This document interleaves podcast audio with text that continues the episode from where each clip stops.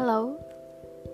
Nah, kali ini aku mau sedikit berbagi aja mungkin ya terkait kelelahan emosional tuh kayak gimana sih gitu kan.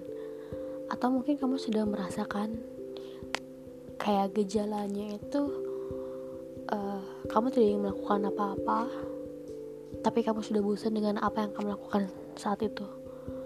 Contoh, kamu rebahan tapi kamu kayak ngerasa capek banget atau kamu kayak dengan hubungan sosial kamu kayak udah malas senyum. Padahal mungkin itu lucu bagi kamu tapi kayak kayak ada something yang rasanya tuh kurang gitu.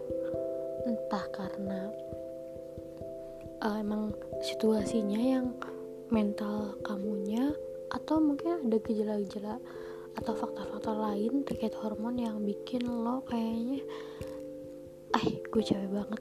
Tapi nggak tahu apa yang bikin lo capek yang disebut juga dengan kelelahan emosi. Kayak semua itu udah banget di akhir. Kayak misal sekarang kan akhir tahun nih.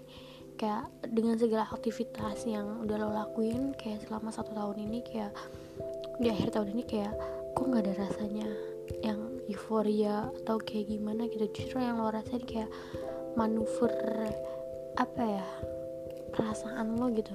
Lo nggak karuan karena lo sendiri ngerasain bahwa itu tuh capek. Capek ya karena emosional lo nggak balance. Kayak gitu